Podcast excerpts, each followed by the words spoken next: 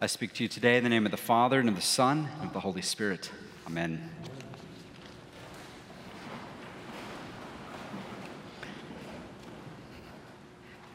Let me start off with a question today. I wonder how many of us are Pentecostals? How many of us are Pentecostals? We all are. We profess at every Eucharist with the Nicene Creed that we believe in the Holy Spirit, the Lord, the giver of life. All Christians are born anew by the Spirit of God. But how often, I think, the Spirit is seen as being opposition with the mind.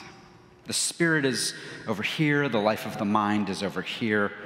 The two don't go together, or so I think some think. Recently, I saw a picture of a car that was encircled with some markings that were interesting. So it was a car sitting in the middle of a parking lot, and it had a single line around it in a circle. And then the second ring, the outer ring, was a dotted line. So it was circled with a single line and then a dotted line. That's not very interesting, and probably not the best way to begin a sermon, except if you knew that this was a self-driving car. And there was some sort of algorithm in the way that it was tuned, where it had what was called a no-entry glyph, which simply meant that according to road rules, the car, the self-driving car, could enter into the circle. Right? It could pass over the dotted lines, just as we would on the road. You can pass on a dotted line, right? But it couldn't leave the circle according to road rules. And it was a self-driving car programmed to obey road rules. And the picture that I saw was much larger than just the parking lot in which it sat. There was a road stretching out into the distance, and it was like on the coast of California, and there was just beauty to be explored, and yet here was this car stuck in a dead-end circle. I think that we are often like this car, having been programmed to give obeisance to certain cultural norms or stereotypes, our own road rules, and these often become a part of who we are. They function within us subconsciously. We don't even really think about them.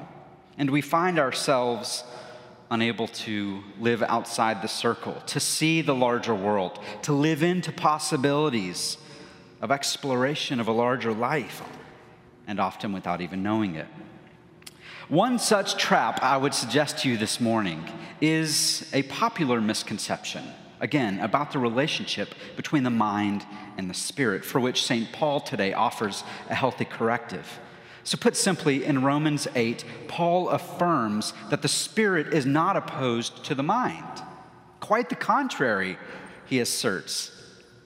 The Spirit inflames the mind, and it sets it on the path to the source of all knowledge and all understanding. In other words, the true life of the mind springs from the life of the Spirit. Paul writes, "For those who live according to the flesh set their minds on the things of the flesh, but those who live according to the Spirit set their minds on the things of the Spirit." So Paul is here not saying that one cannot live an intellectually interesting life without the Spirit, or that knowledge cannot at all be attained without the Spirit. But what he is saying is not less challenging. It is, in fact, more. He is saying, in his own words, to set the mind on the flesh is death, but to set the mind on the Spirit is life and peace. In other words, I think whereas our culture often might conceive of free thinkers, of open-minded people as those outside the circle, and those who are spiritually programmed as stuck inside the circle, Paul flips this completely the other way around. And there are a few points that we still need to tease out here to understand what Paul is getting at. So again, Paul wants us to know that the spirit, according to God's nature and design, is not opposed to the mind. Again, this is not how we often tend to think about it. But our cultural assumptions, our often very different from Paul. We live in a culture that sees the mind and the spirit to be of different spheres, perhaps even in opposition. We think that the spirit is ethereal and the mind thrives through the measurable. The spirit is inaccessible. The mind is oriented towards the empirically verifiable, what can be tasted and touched and seen. In other words, the spirit is for wackos, and the mind is for realists.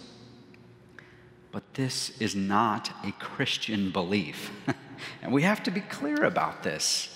In Christian theology, mind and spirit spring from the same source, a personal God who is at once totally spiritual and the fount of all knowledge and wisdom.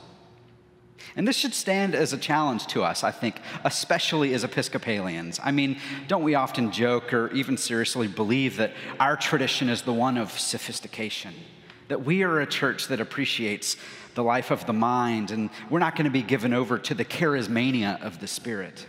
We're ordered. We're aesthetically appreciative. We're certainly not about to go off the rails by becoming one of those Holy Spirit churches. To be clear, this is a false narrative rooted in a false dichotomy where the mind and the spirit have been wedged apart. And it's foreign to Scripture. So in his famous 1978 Harvard commencement speech, Alexander Solzhenitsyn speaks to the historical source of this exact and false division between mind and spirit. You may know Solzhenitsyn was a Russian poet and author, a philosopher and historian. He condemned Soviet Union and communism, pointed out, condemned really the Gulag death camps, was a tremendous thinker. Here's what he said about this division. The Middle Ages had come to a natural end by exhaustion, becoming an intolerable, despotic repression of man's physical nature in favor of the spiritual one. Then, however, we turned our backs on this spirit and embraced all that is material with excessive and unwarranted zeal. The upshot of this, he writes, we have placed too much hope in political and social reforms, as important as they may be, only to find out that we were being deprived of our most precious possession, our spiritual life. So he's saying they've been wedged apart and they need to be brought back together. Don't we see this at points in our churches? The satirical magazine, The Onion, which I've read from time to time, ran an article several years ago, and the headline of this satirical article was, Pope Francis concerned about infection from Holy Spirit bite. Now, obviously, again, it's satire, but we're so often uncomfortable or simply unable to talk about what the Spirit might be doing within our lives, in and among us, in the church. After all, that's the province of the charismatics, we think. Such talk is undignified and unsophisticated, intellectually shallow, but most importantly, it's un-Episcopalian. But when we were given over to this sort of thinking, I would suggest that we are entrapped in a dangerous dead-end circle due to the programming of actually a secular worldview. We're stuck in a circle that is not at its source Christian, in other words. We're giving obeisance to this false narrative, and it should not surprise us if we do this, even implicitly, but not intentionally. It should not surprise us that when our kids go to college, they end up jettisoning their faith at points. Again, we must look to Paul, and in doing so, we understand that Christians are not those who walk according to the flesh. By the way, flesh and mind are different in the thought of Paul.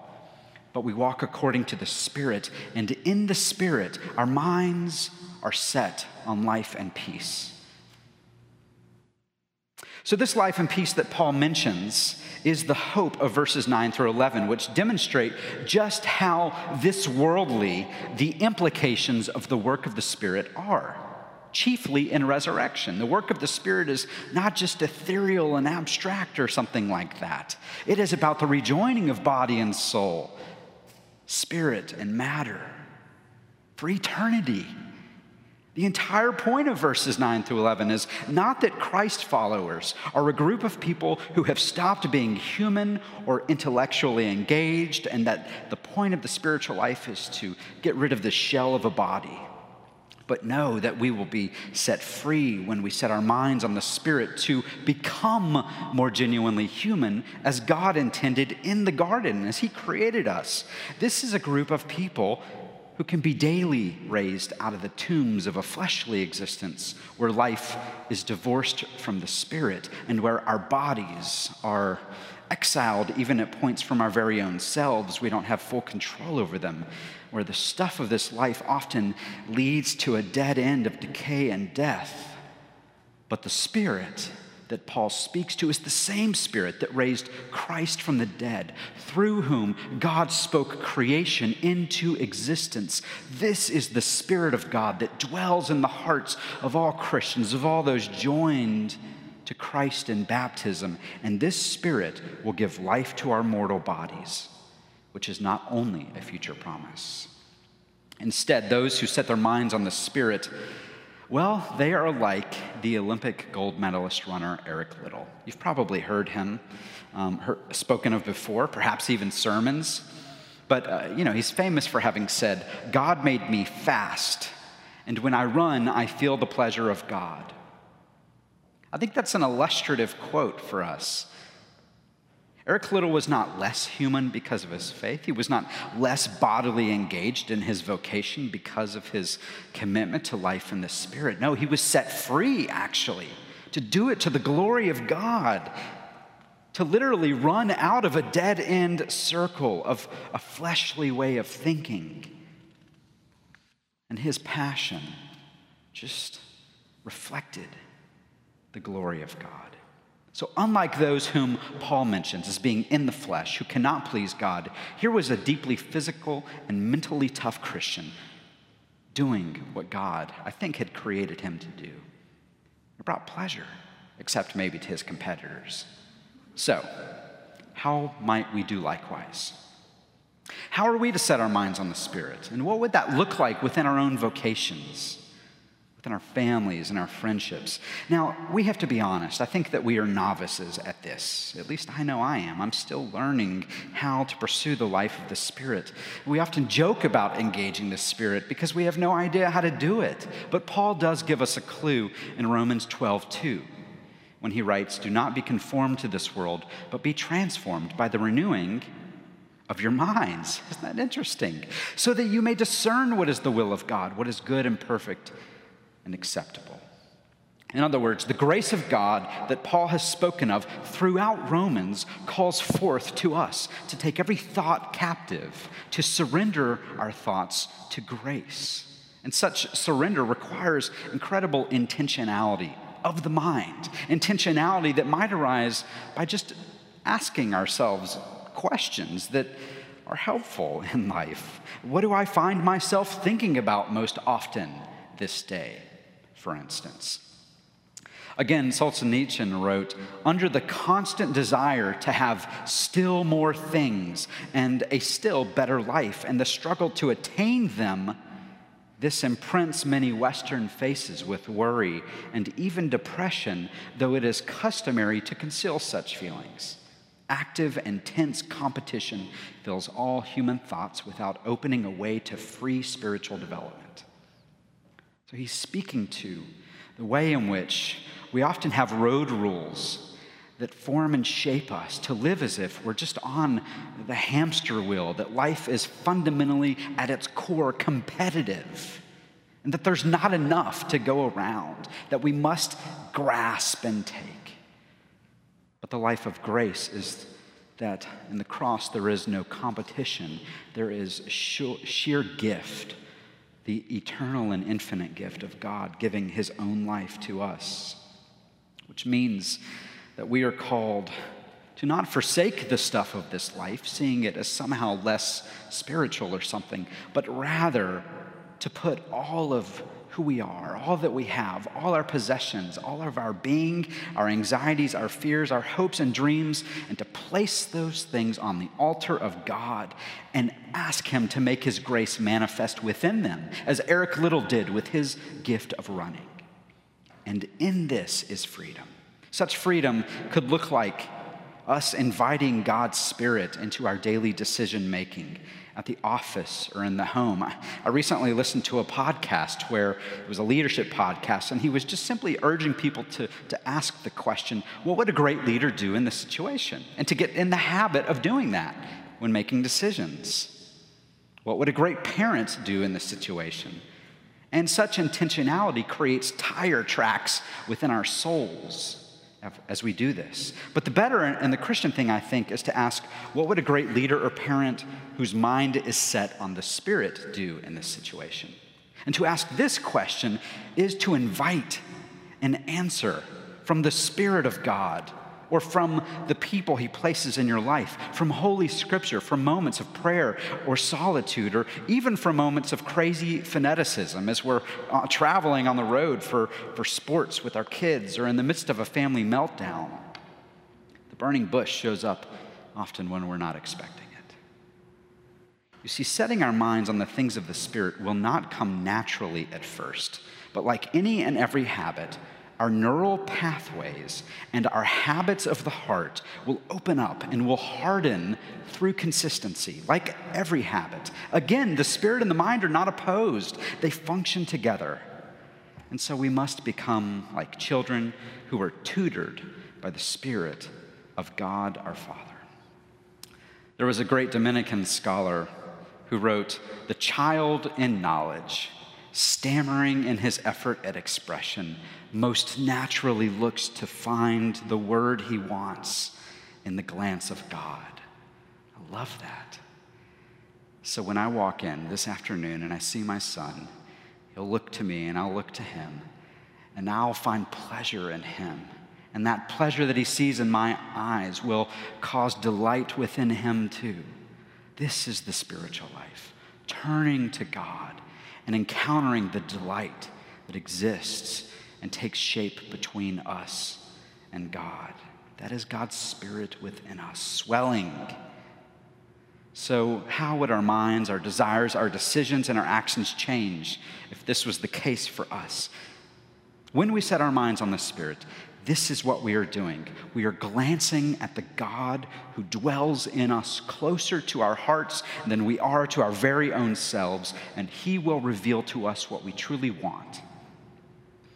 So like children, we learn to follow His eyes and hear what He says so that we might reach the right and the just and the true and the merciful conclusion, so that our thinking might transcend the narrow, dead-end circles that we so often inhabit. We have followed the road rules of the flesh too often, but we need not be trapped in the dead-end circle anymore.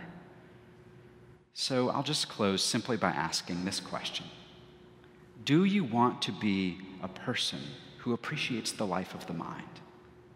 If so, we must become people who appreciate the life of the Spirit and set our mind on the Spirit, in whom there is life and peace.